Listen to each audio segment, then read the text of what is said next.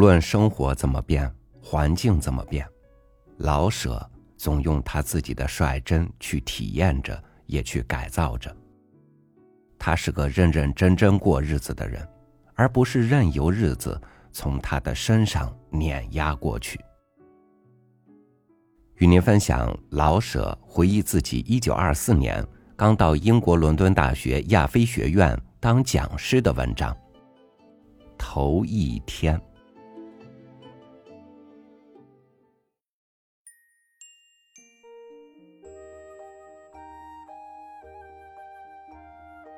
那时候一晃10年了，我的英语就很好，我能把它说的不像英语也不像德语，细听才听得出原来是华英官话。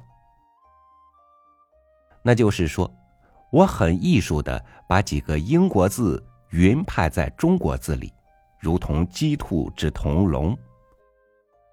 英国人把我说的一愣一愣的，可我也把他们说的直眨眼。他们说的他们明白，我说的我明白，也就很过得去了。给他个死不下船，还有错吗？反正船得把我运到伦敦去，心里有底。果然一来二去的到了伦敦，船停住不动，大家都往下搬行李。我看出来了，我也得下去。什么码头？顾不得看，也不顾问，省得又招人们眨眼。检验护照，我是末一个。英国人不像咱们这样客气，外国人得等着。等了1个多钟头，该我了。2个小官审了我一大套，我把我心里明白的都说了，他俩大概没明白。他们在护照上盖了个戳，我看明白了，准停留1个月 only。后来由学校呈请内务部把这个给注销了，不在话下。管他 only 还是 only，快下船呢，别人都走了。感情还得检查行李呢。这回很干脆。烟，我说 no。丝，又一个 no。皮箱上画了一道符，完事儿。我的英语很有根了，心里说。看别人买车票，我也买了张。大家走，我也走，反正他们知道上哪儿。他们要是走丢了，我还能不陪着吗？上了火车。火车非常的清洁舒服，越走寺外越绿，高高低低全是绿汪汪的。太阳有时出来，有时进去，绿地的深浅时时变动。远处的绿坡拖着黑云，绿色特别的深厚，看不见庄稼，处处是短草，有时看见1-2只摇尾食草的牛。这不是个农业国。走着走着，绿色少起来，看见了街道房屋，街上走动着红色的大汽车。再走竟是房屋了，全挂着烟尘，好像熏过了的。伦敦了，我想起幼年所读的地理教科书。车停在 Cannon Street， 大家都下来。站台上不少接客的男女，接吻的声音与姿势各有不同。我也慢丝条理的下来。上哪儿呢？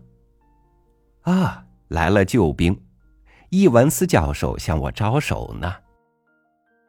他的中国话比我的英语应多得着90多分。他与我一人一件行李走向地道车站去。有了他，上地狱也不怕了。坐地道火车到了 Liverpool Street。 这是个大车站，把行李交给了转运处，他们自会给送到家去。然后我们喝了杯啤酒，吃了块点心。车站上、地道里、转运处、咖啡馆，给我这么个印象：外面都是乌黑不起眼，可是里面非常的清洁有秩序。后来我慢慢看到，英国人也是这样，脸板的要哭似的，心中可是很幽默，很会讲话。他们慢，可是有准。易教授早一分钟也不来，车进了站，他也到了。他想带我上学校去，就在车站的外边。想了想，又不去了，因为这天正是礼拜。他告诉我，已给我找好了房，而且是和许地山在一块儿。我更痛快了，见了许地山还有什么事做呢？除了说笑话。易教授住在 Binet， 所以他也在那里给我找了房。这虽在大伦敦之内，实在是属 Hertfordshire， 离伦敦有11里，坐快车得走半点多钟。我们就在原车站上了车，赶到车快到目的地，又看见大片的绿草地了。下了车，易先生笑了，说我给带来了阳光。果然，树上还挂着水珠，大概是刚下过雨去。正是9月初9的天气，地上潮阴阴的，树和草都绿得鲜灵灵的。由车站到住处还要走10分钟，街上差不多没有什么行人，汽车、电车上也空空的。礼拜天，街道很宽，铺户可不大，都是些小而明洁的。此处已没有伦敦那种乌黑色，铺户都关着门。路右边有一大块草场，远处有一片树林，使人心中安静。最使我忘不了的是，一进了胡同 Carnavan Street， 这是条不大不小的胡同。路是柏油碎石子的，路边上还有些流水，因刚下过雨去。两边都是小房，多数是2层的，瓦多是红色。走道上有小树，多像冬青，结着红豆。户外20多的空地全种着花草，我看见了英国的晚玫瑰。窗都下着帘，绿蔓有的爬满了窗沿。路上几乎没人，也就有10点钟吧。易教授的大皮鞋响声占满了这胡同，没有别的声。这些房子实在不是很体面，可是被静寂、清洁、花草、红绿的颜色、雨后的空气与阳光给了一种特别的味道。它是城市，也是村庄，它本是在伦敦做事的中等人的居住区所。房屋表现着小市民气，可是有一股清香的气味和一点安适太平的景象。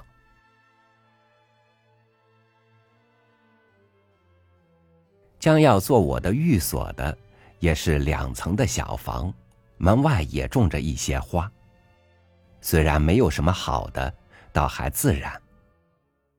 窗沿上悬着1-2只灰粉的豆花。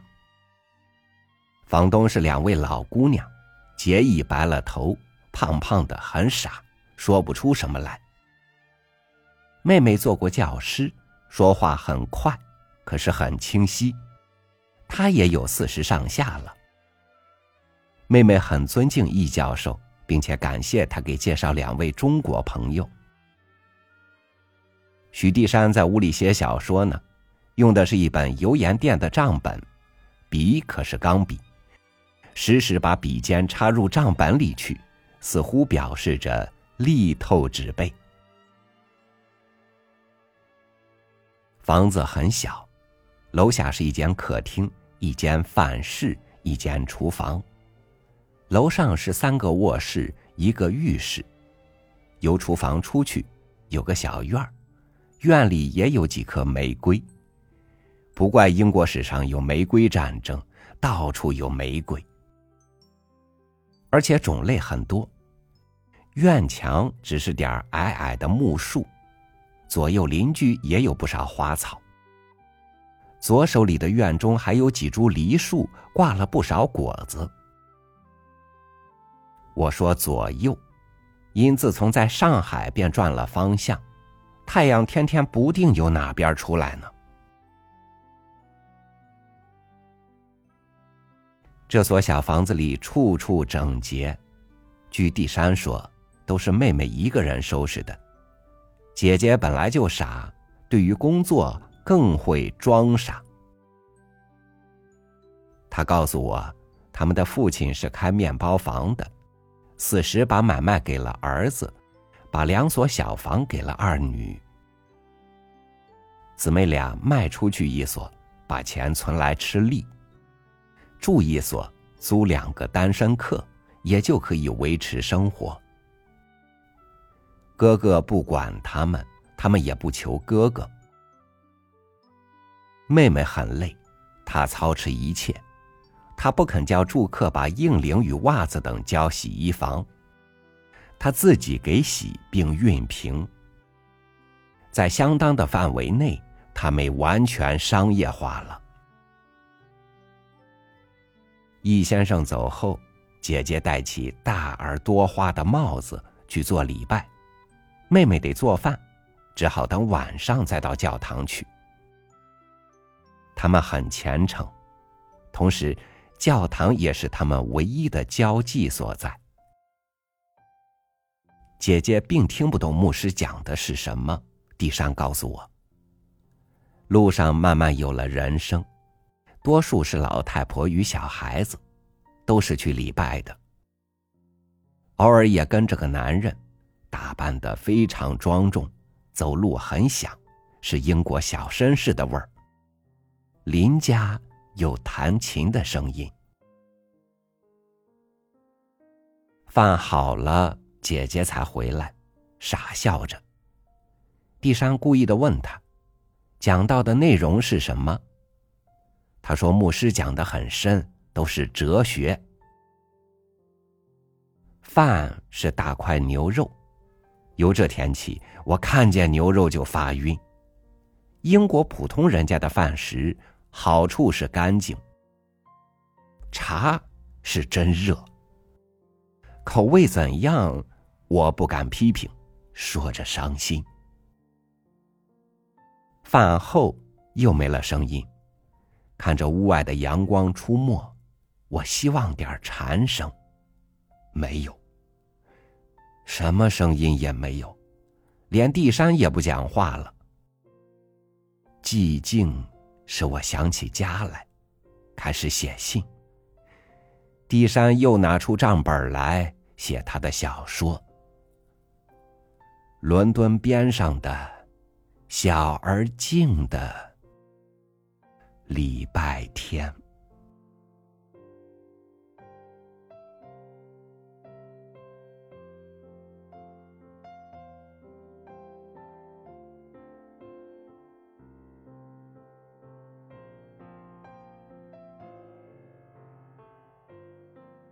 幸福的人一定是一个对自己无比真诚，并且愿意面对现实里种种不幸的人。当你从泥泞中走过，不是抱怨路途艰辛，而是为着自己狼狈但终究不愿放弃，努力从坎坷中发现趣味而心怀确幸，那么你的日子就不会是缺少阳光的。感谢您收听我的分享，我是超宇，祝您晚安，明天见。